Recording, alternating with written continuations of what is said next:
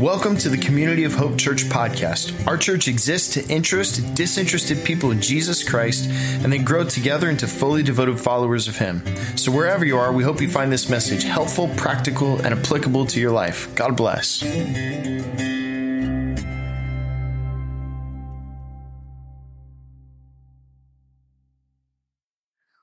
Well, good morning. For those who don't know me, maybe you came in a little bit late. My name is Jose, campus pastor here at Community of Hope West Palm. And I just want to honor the, the band one more time. This Sunday, thank you, Miranda, and the, and the rest of the team for leading us. This Sunday was actually the first Sunday that we engaged with a full band again after maybe, I think, a little over a month and a half, I think it's been. So we're super grateful for the team. Thank you guys for leading us in worship. Uh, before we begin, I'd like to let everyone know that next week, which is technically our last week in this series, we're actually going to have a panel of resident experts answering some of the questions that you submitted online. Um, and these uh, resident experts actually call community of hope their home. So we didn't have to go to some fancy seminary to find them. They actually, they're professors at Palm Beach Atlantic. They were actually my seminary professors.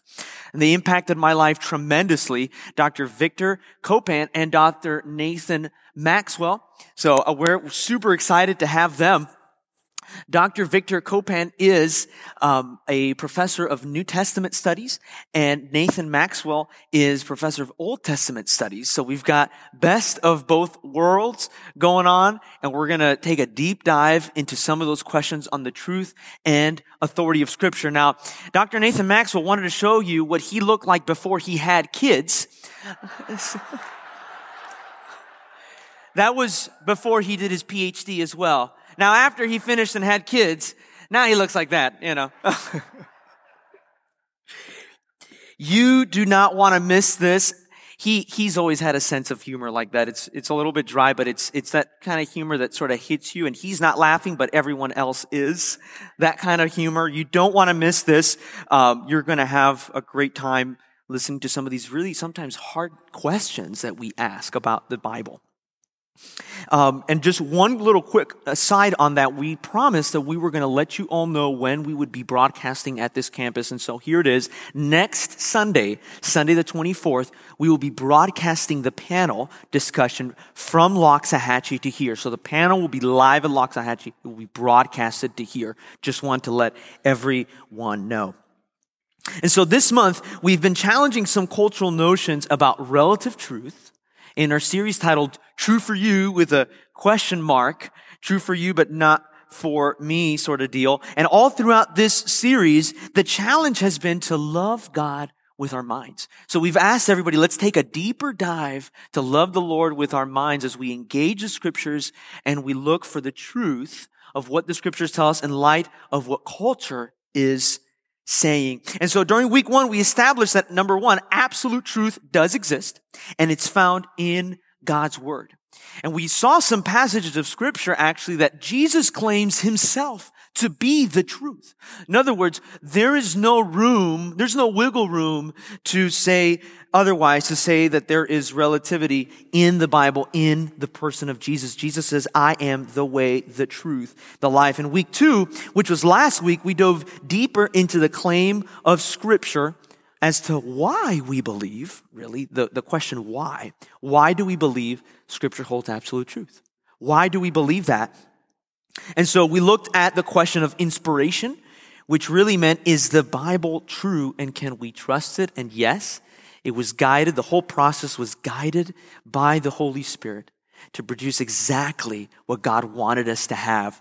Today, we can trust it. It is, is it true? And we asked the question of transformation. In other words, it's great that it's true, but does the Bible have significance, usefulness for us today? And so we absolutely answered that question yes. And we found in our series verse, 2 Timothy 3, 16 and 17, we found the answer to the, both of those questions where it says, all scripture, all scripture is God breathed and is useful. That key word, God breathed being the inspiration, useful being transformation. for teaching, rebuking, correcting, and training in righteousness, so that the servant of God may be thoroughly equipped for every good work, Paul says. And so today, as we begin the descent of our series, I want us to take a look at what's at stake. And this is really the last sermon in our series before the panel. I want us to, to look at what's at stake if we choose to ignore truth. What's at stake? I mean, why can't we just keep living our lives whatever we think? What's at stake if we don't adhere to the truth in God's word?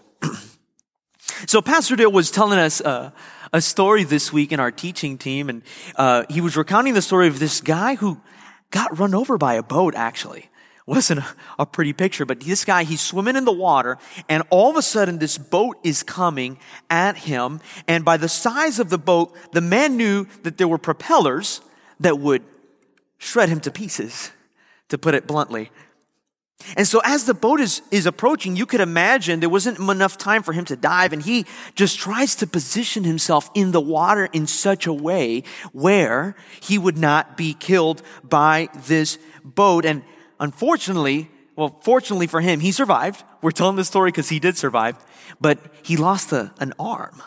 Unfortunately, he saw it actually plummet to the depths of the ocean, but he survived. The miracle, we praise God that he survived, but we realized in our, in our teaching team when we were talking about this that if he had only been off by a degree, if he had only been off by a degree, he would not be here today. If he had only been off by a little bit. And when I think of this story, it reminds me of the reality of what's at stake when we forsake truth. Because think about this. Nobody wakes up one day and says, I just want to live a lie. Nobody, nobody does that, right? Rather, all it takes is to be a degree off from the truth. Just a little bit just a little bit and you'll drift until you can't recognize who you are anymore. It's the half truths in our lives, really, that are pervasive and catch us off guard and reap havoc in due time. We often don't, don't think that small lies or half truths have much of an impact in our lives, but a wise man once said a little lie is like being a little pregnant. It'll show up at the end of the day. Very wise man said that. It wasn't me. I took that one. Today, I want us to consider this question. What lives or half truths are we living? Are you living today? What lies or half truths might you be living today? Could it be that our inability to live in the full truth of God's word inhibits us from achieving the full transformation that he desires for our lives?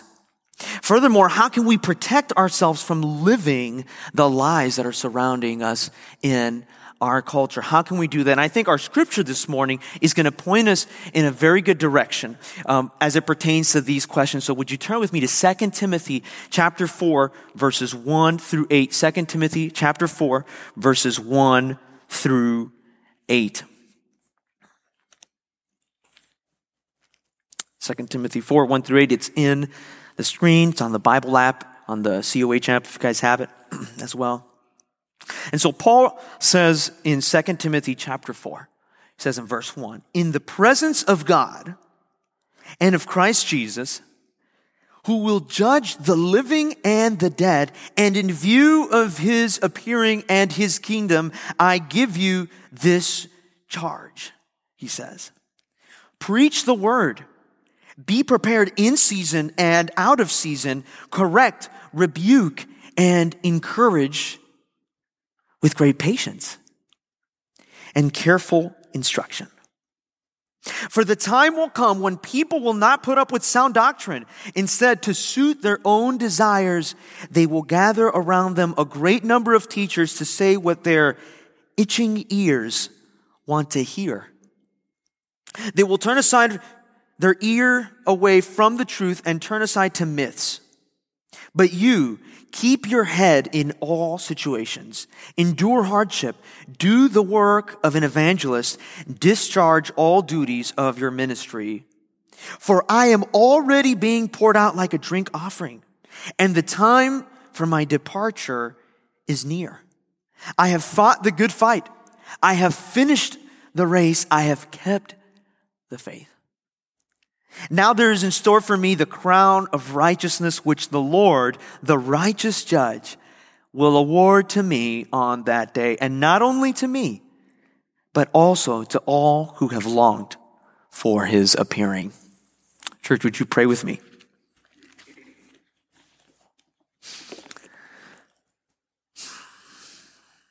Lord Jesus, we thank you for your word and the truth that it imparts in our lives. And as your servant Samuel prayed, Lord, we say, Speak, for your servant is listening, for your servants are listening to you. Today, would you speak to us through your word? And this time, would we be changed more into your likeness? We ask in the name of Jesus. Amen. Amen. So before we dive into this text, it's important that we understand where we're actually, where we've picked up here in the book of Second Timothy. And so Second Timothy, if you're not familiar with it, is actually one of Paul's final letters to his dear friend and protege, son in the faith, Timothy, who was a young minister at the church in Ephesus at the time. And so interestingly enough, he's a young minister at this church, right, in Ephesus. It's written to a pastor. Timothy is a pastor. And that's why this letter is in a, really a cohort of letters called the pastoral epistles, the pastoral letters. Um, but they were included in our Bible, in the New Testament, because really the challenges that Paul says are applicable to all of us, not just to ministers, not just to pastors. But at the time of writing, Paul's in prison for the second time, we believe, in Rome under the rule of the most vicious emperor, one of the most vicious emperors in Roman history. His name was Emperor Nero. He was a bad guy. And there was some really serious persecution underway. And when, that's why when Paul says, my departure is near, he's not talking about a flight. he's, uh, he's talking about a spiritual flight, actually he doesn't think he's going to make it out of this one. And actually, we, church history tells us that he likely didn't make it out of this one. That was, that was the truth. History tells us he was actually beheaded. During that time, it was the late 60s, around 80, 68, something like that. But he doesn't think he's making it out alive. And you would, you would think that at the end of his life, at the end of his life, Paul would reminisce, he's in this jail, right? And he's thinking to himself, what have I done, right? You would think some people might regret their life if they're nearing the end. But actually, Paul does the exact opposite. It only makes his faith stronger. And he gives this challenge to Timothy to keep going, to pursue the truth at all costs. Doesn't matter if he's in a Roman prison about to be killed by the most vicious emperor. It doesn't matter the consequences, Paul says. I have run the race. I have kept the faith, and you need to keep it too, Timothy. We need to keep it too. And so, specifically, in the passage we just read, Paul wants Timothy, amidst his opponents and false teachers, to persevere in the truth. And within this challenge, we find three potential warnings. Three potential warnings that if we can heed, will help us live fully in the truth of God's word. And so, warning number one, I think Paul warns us, number one, to not have a life too little with God. A life too little with God. Would you notice Paul's language again in 2 Timothy 4 1 and 2, where he says, In the presence of God, notice this uh, his beginning here. He says, In the presence of God and of Christ Jesus, who will judge the living and the dead, and in view of his appearing and his kingdom, I give you this charge. What a statement! What a statement to begin this chapter. And so I think, in a sense, we could we could just stop right here. just the whole sermon could probably be on that one on that one verse. Do you hear the urgency? In the presence of God and of Christ Jesus, I give you this charge, Paul says. He's stating for all of us to hear his worldview. What he thinks is most important, the reason for why he does what he does. Paul was committed. He was super committed. It was important to him This was the truth that Paul was committed to, and he wanted Timothy, and he wants us to be committed to it as well. You see, some things are worthy of a lifetime commitment, of a fuller commitment. In fact, some things don't work any other way. And in a lot of ways, I think our culture has lulled us into thinking that sometimes we can get away with just a little bit of commitment. Just a little bit of commitment. As long as I'm putting a little effort, it's okay, just some commitment. And we kind of do this in a lot of different areas in our life. And I sometimes wonder how that level of commitment to God makes us feel. The level of commitment that Paul has, how that makes us feel. You see, Paul isn't compartmentalizing God into a Sunday. He wasn't a CEO Christian, a Christmas, Easter only Christian, right? You can use that one if you want. Uh, he was, he was not compartmentalizing, compartmentalizing God into just little spaces into his life. This was the deal to Paul. It was the deal. And most likely, we are here because somebody along the way in church history decided that they were going to make this level of commitment too. And that's why we can say we're here. Someone in each generation has been committed to the word and the truth of God's word. They didn't just talk it, they lived it. Paul didn't just talk it, he lived it. And see, on the other hand, I think the problem really is in our culture that we don't just mentally acknowledge or tell lies. That really isn't exactly the problem. The problem isn't just telling them, it's living them. It's when they become a part of our daily lives and they lessen our commitment to the one true God. They influence the way that we think about God. And now I'm going to take it from more abstract. We're going to make it more concrete. And so here are some of the lies and half truths I think that culture sometimes feeds us. Here's one. God only wants me to be prosperous and wealthy. Hmm. God would never want me to be unhappy. And so I can excuse this sort of behavior just because I'm unhappy. I can live my faith without being deeply rooted in a community of faith. Hmm. Since God accepts me just as I am, I don't need to change my life. And I don't think we say that one very often. I think we live it more than we say it. Since God loves the whole world, you just let everybody into heaven, right? There's no urgency to share my faith. Or how about whatever's supposed to happen will happen, so it doesn't, it doesn't matter if I really pray fervently and dedicatedly. And what starts off as some small cultural lies soon define our view of God. And they define our view of faith. See, Dallas Willard, a renowned Christian theologian uh, and an authority on the topic of Christian spiritual formation, he writes the following in his book, Hearing God. He says, We truly live at the mercy of our ideas. This is never more true than with our ideas about God. Those who operate on the wrong information aren't likely to know the reality of God's presence in the decisions that shape their lives, and they will miss, he says, the constant divine companionship for which their souls were made. In other words, if we believe the wrong things about God, wrong information about God, we will never experience God.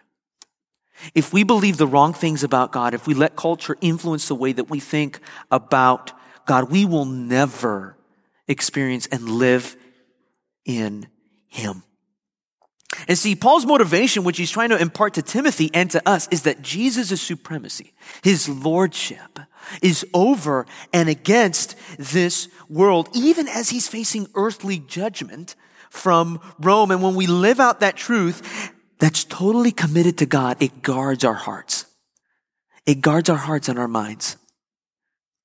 And so the challenge for us today is to examine ourselves and see if the life that we're leading, have we compartmentalized God? Have we done that? Have we made him a Sunday occasion? Is God the priority of our lives around which everything else is centered? If not, it's impossible to live the truth. It's just impossible. If he's not centered. And so, firstly, Paul warns us to not have too little a life with God. And secondly, he warns us to not have a faith too high on self. In other words, a faith that is just focused on ourselves. Would you look again with me at 2 Timothy chapter 4 verses 3 and 4 where it says, For the time will come when people will not put up with sound doctrine. Instead, to suit their own desires, they will gather around them a great number of teachers to say, and I love this line, what their itching ears want to hear. They will turn aside they will turn their ears away from the truth and turn aside to myths. See, when I read that passage, sounds an awfully lot like the 21st century, doesn't it? I often think if Paul knew what would be happening 2,000 years after he wrote this, or maybe there's nothing new under the sun. Because it's so easy in our culture, really, to hear what our itching ears want to hear. For example, Giselle and I were having a little debate earlier this week about Dr. Google. Okay. Let me just preface this. I lost the debate. Okay. I just, I give her that point. I lost the debate. Somehow we managed to be talking about whether Google, based on the bias of the question, in other words, if I started off the question, is it good, blank, blank, blank, is it bad, with the same sort of sentence. So depending on how you started it, you'd get two different responses. And I said, no, nah, that's not true. And then she said, yep, you, you sort of get two different responses on what you're hoping for. And so specifically, we were talking about essential oil diffusers. So she loves those, having around the house, right? And so the first, when I typed in, are essential oil diffusers good for you? Are they good for you? And so I looked on Google and the first hit, it wasn't even a website. It was just right there. It said, they're affordable, they're versatile, and a convenient way to improve your health and quality of life. Catch this. You can use them to relieve pain and cramping, improve respiratory health, and heal skin conditions. They also relieve congestion, promote healthy sleep patterns, and boost your mood. We're actually selling some in the back right over there. You can. yeah. Then I typed in, are essential oil diffusers bad for you? And I was hoping to prove it wrong, but to my dismay, this is the first hit on Google. Diffusing, ingesting, or wearing essential oils may have negative health impacts, including allergic reactions, difficulty breathing, and asthma attacks. Consult your physician before essential oils, before adding essential oils to your regimen. and so, I sort of got the answer that I wanted, right? They're sort of both right, depending if you're allergic to them or depending if you're not. But based on the bias of my question, if I wanted to prove it was wrong, I could have typed, is it bad for you? If I wanted to prove it was good, I could have just typed, is it good for you? I could get the answer that my itching ear was hoping for. So the moral of the story is that I lost the debate. That's the moral. Well, this seems funny in regard to essential oils, but people do the same with their faith. They do absolutely the same with their faith. Back in the day, before the advent of the online world, there were neighborhood churches with neighborhood pastors, right? In the specific context, dealing with the specific context of those people. Fast forward several hundred years, right? Now we have access to thousands upon thousands of sermons and messages all at the touch of a button. Really. And while it's, certain, it's certainly been a benefit, right, to listen to all your favorite teachers and, and preachers from all over the nation, from all over the world, that's wonderful. The adverse effect of this phenomenon means that you and I get to pick and choose what we want to hear about God. Between podcasts, YouTube channels, Instagram, Facebook, TV preachers, blogs, it's so easy to seek out the answer that you're hoping to find. And the problem is, just as Paul said that there'd be these false teachers, right, that arise, there's wolves in sheep clothing out there, church. There really are. that unfortunately have taken advantage of the fact that people like to hear what they like to hear. We do. We like to hear what we like to hear, and they create a Christian faith that no longer revolves around Jesus. It revolves around us. And they draw masses. And that's why communities of faith are so important. The websites don't know your context. You choose what you want to hear. Your community, your small group knows who you are. They know what you're going through and they will tell you what you need to hear. And if they're good friends, they'll love you. They're going to tell you what you, what your itching ear doesn't want to hear. It's going to make your ear more itchy. They're going to tell you what you don't want to hear. And this is why our teaching team takes this topic so, so, so seriously. We don't want to choose a sermon series just because it's what people want to hear. Are there some nicer sermon series or maybe some less convicting ones that fall easier on the ear? Sure. Are there some harder ones? Yeah. Maybe like this one. You know? We don't want to draw a crowd. A crowd and a congregation are two very different things. If you ever find yourself in a crowd, it's not a congregation. And actually, the Bible tells us that Jesus' sermons sometimes Sometimes, sometimes they make the, the, his following larger. He said some really nice and encouraging stuff sometimes, but sometimes, other times, he said some pretty hard things, and it actually made his following smaller and reduced his congregation. And here at COH, a community of hope, we don't want to tickle ears. We don't want to preach what people just want to hear. We want to share the truth in love. We want to share the truth in grace. Absolutely. Like we shared a couple, a couple weeks ago, truth without grace is legalism. That's not what our faith is about either. But when we don't heed the second warning, we have too high a view of ourselves and our faith becomes about us and what we want to hear. And instead about being, instead of being guided by the truth of scripture, we're guided by our own desires and our own passions. And we seek out what we want to hear and ignore sometimes the very difficult truths of scripture. Paul's saying, be careful, church. Be careful. Don't have a faith that exalts the self, that exalts your desires, that exalts your passions over and above God. Let the truth of God's word speak into your life. And so to recap, number one, Paul warns us to not have a life that's too little with God. Number two, to not have a faith that's too high on self. And lastly, Paul warns us against having a view of eternity that is too distant to matter. He warns us to have uh, against having a view of an eternity too distant to matter. Would you turn with me to 2 Timothy? We're just going to read the final portion one more time, 5 through 8. 2 Timothy 4, 5 through 8. And Paul says, But you keep your head in all situations, endure hardship, do the work of an evangelist, discharge all your duties, all the duties of your ministry, for I am already being poured out like a drink offering and the time for my departure is near. I have fought the good fight. I have finished the race and I have kept the faith. Now there is in store for me the crown of righteousness, which the Lord, the righteous judge, will award to me on that day. And not only to me, but also to all who have longed for his appearing. See, in this last section, Paul is giving his, his final hoorah. He's saying, Timothy, I fought the fight.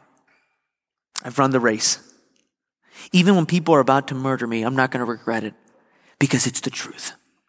And I've lived it and I want you to live it as well. In other words, living the truth to Paul, living the truth was worth it. Not just self-help as in it's beneficial for me to live the truth. Actually, physically speaking, it was not beneficial for him to speak the truth because he was about to be killed for it. That's not what Paul is saying. Living the truth was worth it to Paul because his view of eternity and the promise of life that comes with it was overwhelmingly greater. Overwhelmingly greater than his current circumstances. Paul's saying, live the truth at all costs.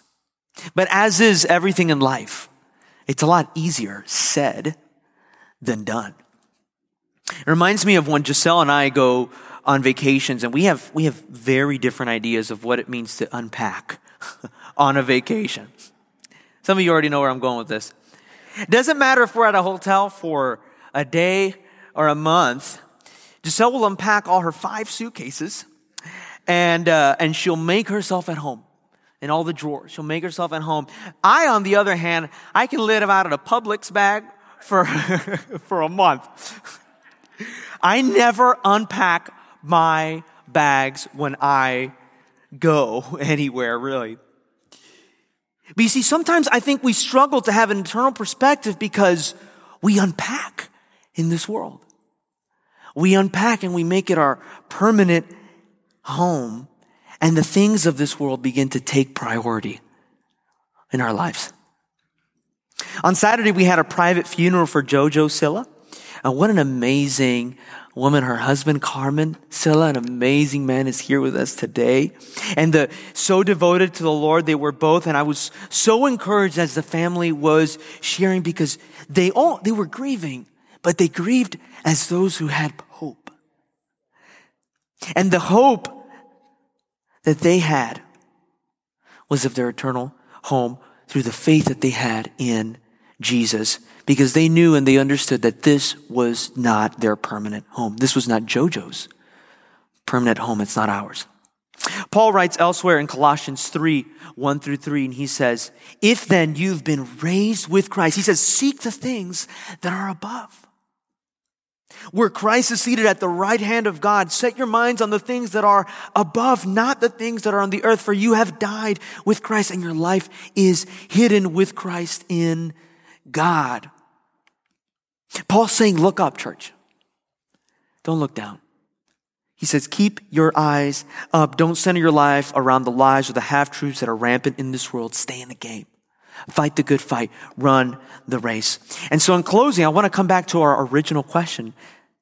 What lies or half truths might you be living today? Maybe you're the grown man who's constantly, who is constantly berated by his father and comes to believe that he is only as good as he is monetarily successful. Maybe you're the teenage girl who's been comparing herself to the mirage of Instagram, who comes to believe she must not be as pretty as everyone else, and therefore she thinks that she's unworthy of love. Maybe you're the entrepreneur whose business, whose prior business failed after the betrayal of a partner, and now you live the lie thinking that you are a failure. Maybe you're a middle aged woman who was raised by an angry perfectionist mother and decades later still believes she has to be perfect to have peace. Or maybe you're the young person who grew up in, in a church with shallow theology but deep in judgment, and now that you're married, you have guilt and you can't get past the guilt and you don't think God loves you anymore. Maybe you're the person struggling with an addiction who's fallen back so many times. You think that God has abandoned you and you'll never get back up.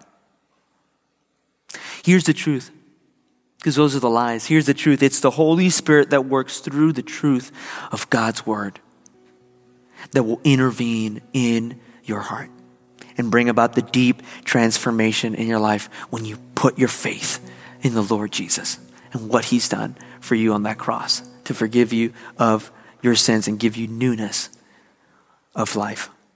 And so, as the band plays this final song, I just I, I want to open up the altar. I want to open up the altar right here as we close our series and invite you to come. Invite you to come as the Lord prompted anything in your heart any lies or half truths. Doesn't even have to be some of the ones that I mentioned, just something that the Lord prompted in your heart that you need to give to the Lord, that you need to confess, that you need to repent of today. Only you know that. Only you know that. And so, as the band is playing, I invite you to come, kneel, prostrate yourself before the Lord, and give it to Him. He welcomes you home and He offers forgiveness and transformation only He can provide. So let's pray.